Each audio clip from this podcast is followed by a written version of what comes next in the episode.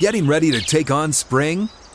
Make your first move with the reliable performance and power of Steel tools. From hedge trimmers and mowers to string trimmers and more, right now you can save $20 on the Steel MS-162 or MS-170 chainsaw. Real Steel.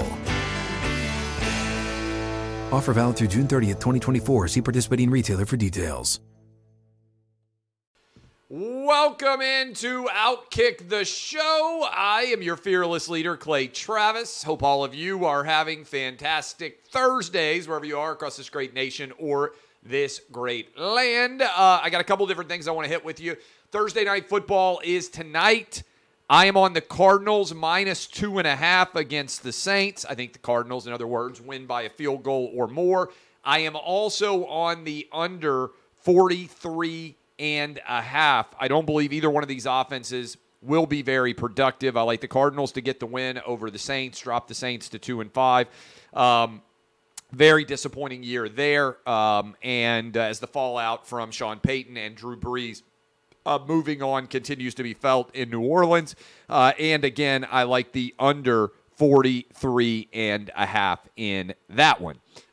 News. I told you, countdown. I'm going to be talking about the latest numbers, both in gambling and polling, and how those are interrelated. As we speak right now, Dr. Oz today continued to extend his lead in the betting markets, and a poll came out in the last hour or so that for the first time showed in Pennsylvania that race is dead even as we sit here 19 days out.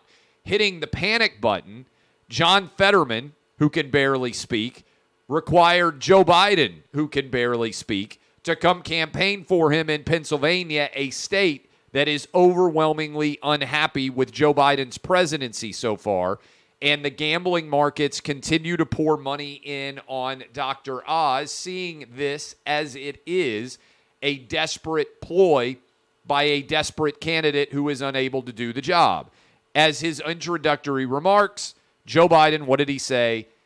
He said that John Fetterman's wife was going to do a great job in the Senate, which is vintage Joe Biden. Then when he finished his speech, he didn't know how to leave the stage.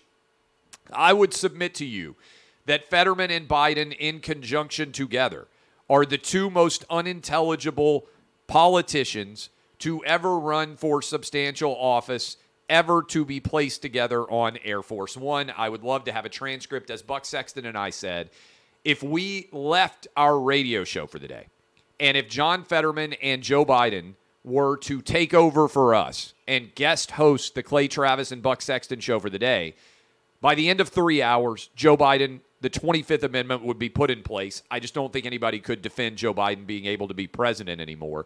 And John Fetterman might get totally taken off the ballot in Pennsylvania because I don't think he could talk on our radio show for 3 hours, to say nothing of doing live reads, of taking phone calls, of interviewing guests.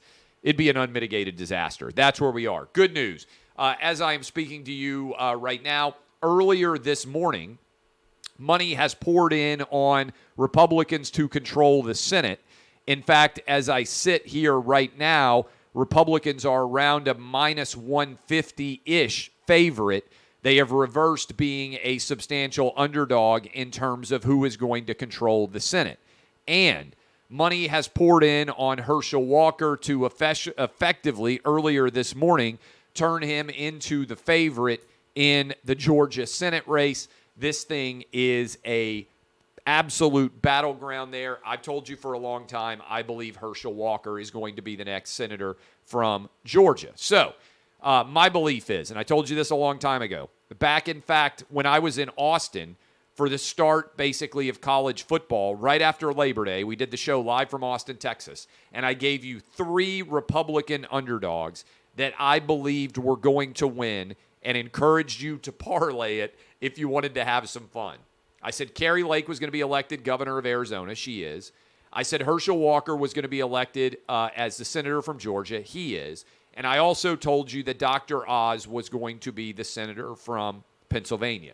All three of those candidates at the time I gave them to you were underdogs in the betting markets and in the polls. They now, all three, are favored to win their races, and all three of them are going to win their races. Here's another underdog that I believe is going to win, Blake Masters in Arizona. I think if you want to get an underdog, right now Blake Masters, small underdog in the gambling markets, I think Masters is going to win in Arizona. I believe that we're going to see Oz win in Pennsylvania, Herschel win in Georgia, and Adam Laxalt win in Nevada. If that all happens, then also we got a chance for Tiffany Smiley to pull off an upset in Washington and Joe O'Day to pull off an upset in Colorado, not to mention a much smaller upset that could be brewing in New Hampshire, where Donald Baldock could win the Granite State there, okay? On top of all of these, look out for Tudor Dixon, governor potentially of Michigan. Christine Drazen, I believe, is going to win in Oregon, and Lee Zeldin is going to give Kathy Hochul a run for everything she has in New York. Not only is a red wave brewing, a red tsunami is brewing right now, and it could lead to an absolute onslaught that sweeps out a lot of candidates that nobody is even thinking might end up losing on Election Day. Again, that red tsunami is building as we sit here 19 days out. All of the polls, all of the gambling odds rolling in and now in favor of Republicans. Russell Wilson. I actually feel bad for Russell Wilson. I don't know what in the world has happened to him since he left Seattle. Russell Wilson in Seattle is a guaranteed NFL Hall of Fame quarterback. Nearly won 2 Super Bowls, consistently won tons of games, made plays late, looked fabulous with Pete Carroll in Seattle. I don't know what's going on right now with the Denver Broncos and Russell Wilson. He's got a new commercial out. Everything that he seems to do is the most awkward thing that someone could do, whether it's continue to say, let's ride Broncos, whether it's all of the storylines that we are following right here. They are all continuing to build and conspire and create more absurdity surrounding this situation. And I don't know how all of this is going to end up getting resolved, but the Broncos effectively committing, $200 million to Russell Wilson looks like an incredibly bad $200 million to have spent, and we'll see what ends up happening. But this is, to me, one of the most unexpected storylines of the 2022 NFL season. I'm going to be honest with you. I just didn't see the Broncos and Russell Wilson, because there's good offensive talent on that team, coming out and failing to the degree that they have. That is where we are right now. We'll be right back. Got to take a little break here. We are rolling with OutKick, and you don't want to miss a moment. Stay tuned. Getting ready to take on spring? Make your first move with the reliable performance and power of Steel battery tools. From hedge trimmers and mowers to string trimmers and more, right now you can save $50 on select battery tool sets. Real Steel.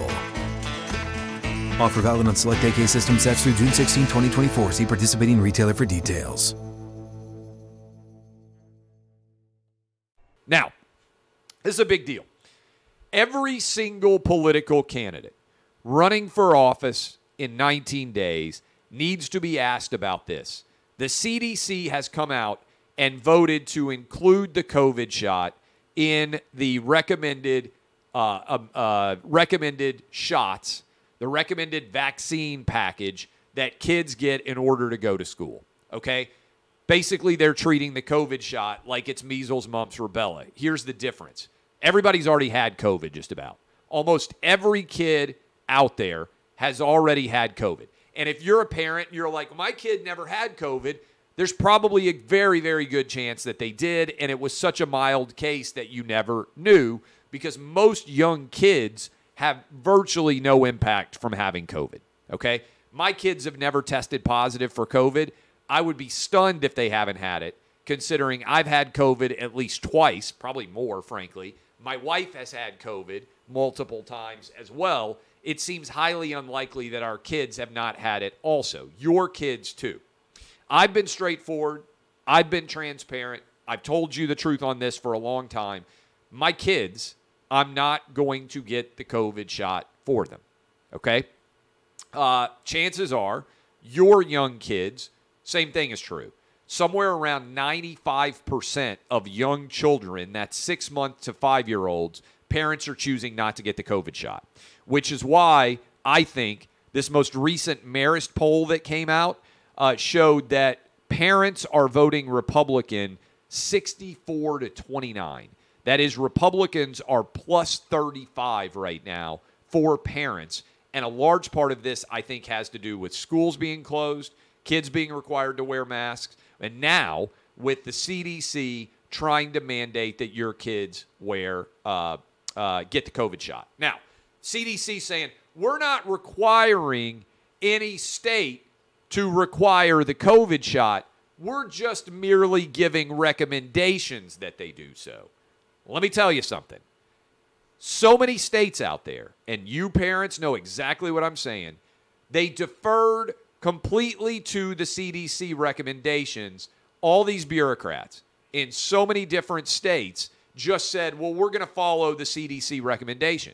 They didn't actually do their own research. They didn't actually make their own decisions. Worse than that, they tried to pass the buck and say, oh, your kids have to wear masks because it's a CDC recommendation. We're just following the guidance from the experts. How often have you heard that over the last couple of years? Oh, this isn't our decision. We're just listening to the public health experts. So the CDC coming out and saying, well, we're not mandating anything. We're just giving recommendations. No, no, no, no. It's time to hold politicians accountable and keep these unelected bureaucrats from trying to dictate what you do and do not do for your children. So every single politician out there running for elective office needs to be asked in the next 19 days, do you support mandatory COVID shots in order for kids to go to school? Every single one of them. We just had Carrie Lake, who's running for governor from Arizona and is going to win. We just had her on the show. And she said, of course, she's not supporting it. I already saw Governor Ron DeSantis put out a video saying as long as he's governor of Florida, it's not going to happen there. A lot of us are fortunate to live in red states. I'm one of them, okay? But the reality is this. There are a lot of politicians out there that are going to dodge this question when they're directly asked it. Almost all of them are going to be Democrats. And as soon as the midterms are over, they're going to tell you, hey, we're going to require your kid to get the COVID shot because the CDC has recommended it, and they're the public health experts. I'm telling you, this is exactly what's going to happen. So if the media actually wants to do its job, we need to have elected officials putting their opinions out there and allowing the American public to vote, including all these parents, about whether or not they want COVID shot mandates to be put in place. It is indefensible. These shots do not make kids safer. Most kids have already had COVID, and there is, unfortunately, bigger risk to young, healthy people from the COVID shot than there is from not getting the COVID shot at all. This is indefensible, and we need to have a real debate with people actually saying what they believe. Now, the truth is, parents are voting, right? Parents are voting with the decision they're making about whether or not to get their kids the COVID shot. That's already occurring. And the vast majority of parents are saying, we are not going to get the COVID shot for our kids, particularly the young kids. I'm not doing it as a parent. I know the vast majority of parents watching and listening to this right now are making the same choice, but we need to ensure that these COVID shot mandates are not going to be put in place and that we can vote. And I would just say this. If you're an undecided voter out there, easy choice. Republicans, by and large, are going to let you make a choice about whether or not your kid gets the COVID shot. Democrats, by and large, are not. Democrats also shut down all your schools, defended the teachers' unions for not wanting to work. This needs to be, and I believe it is going to be, a reckoning election on all the failed policies of Democrats nationwide. Reasonable, rational, independent thinkers, whether they're Democrats, Republicans, independents, not connected to any party, are waking up and overwhelmingly saying it's time to hold Joe Biden and the Democrats responsible for their failed policies. This needs to be a red wave election. It needs to be a reckoning election. All right. Gambling picks. I got a bunch of gambling picks for you guys out there. This is 14 different winners. 14 different winners for all of you out there. College football gambling picks. We are on a little bit of a downswing. A little bit of a downswing right now in the gambling picks.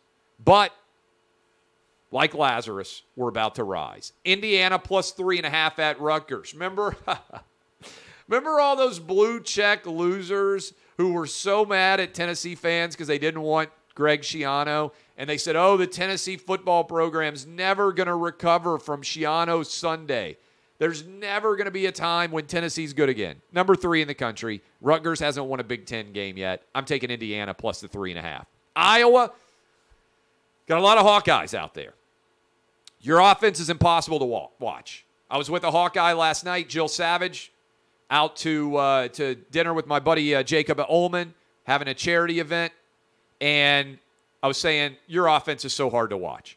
They're at Ohio State this weekend.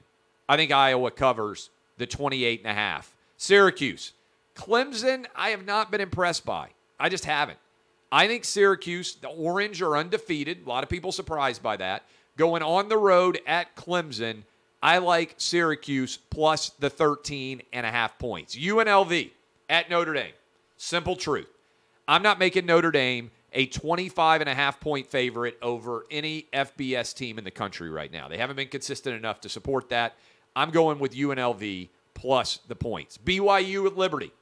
Hugh Freeze auditioning to be the next Auburn head football coach. BYU at Liberty plus 7.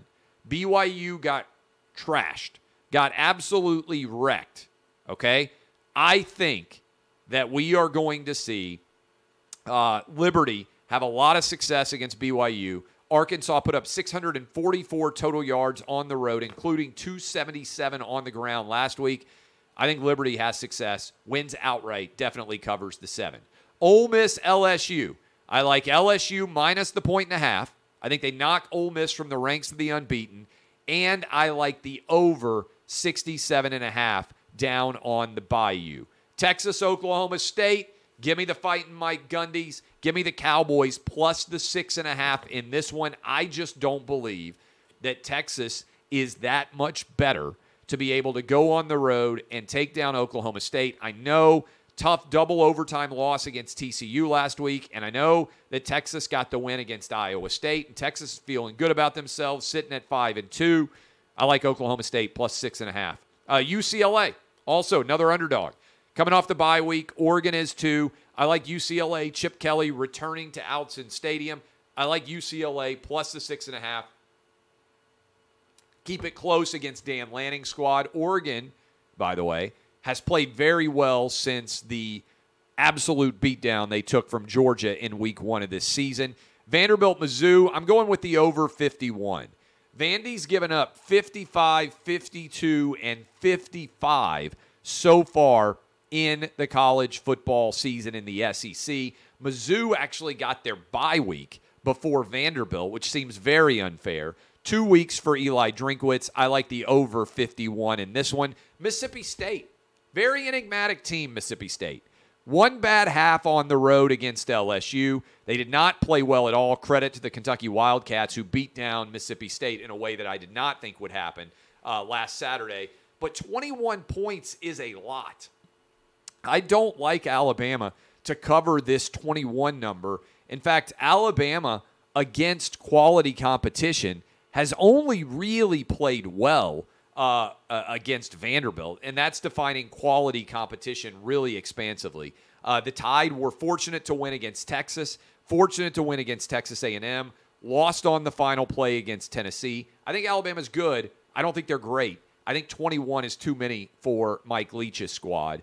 And I like Penn State minus 4 at Minnesota, as well as the under 44.5. James Franklin's team on the road at Minnesota gets the win. They got whipped last week by Michigan. Fight back on the road against a Minnesota team that is not very good. I think it's low scoring. I think this one's like 24-14 final. I like the under, and I like Penn State to cover the number. Finally, Texas A&M at South Carolina. Under cashes with ease in this one in Columbia. under 44.5. Those were all the numbers, by the way, that were up yesterday. So I use the numbers that exist on Wednesday. So if the numbers have changed since, you can go look at it. Some may have moved in our direction. Some may have moved against us. I love all of you. Got to go give a speech now in downtown Nashville. Early congrats. I'll mention this again tomorrow to Tommy Lahren and J.P. Arancibia. They are getting married tomorrow in Nashville. Tommy's been doing fantastic work for us. JP played baseball at the University of Tennessee, then played in major leagues as well. They are getting married tomorrow in Nashville, and I'm excited to go to their wedding. Appreciate all of you. DBAP, unless you need to SBAP. I'm going to go run and go get my kids now and get ready for that speech I got to give later tonight in Nashville. Thanks for hanging out with us. Red Tsunami is coming. Get your bets in. 14-0. We're on a roll. Let's keep it going. This has been OutKick the Show. DBAP, unless you need to SBAP.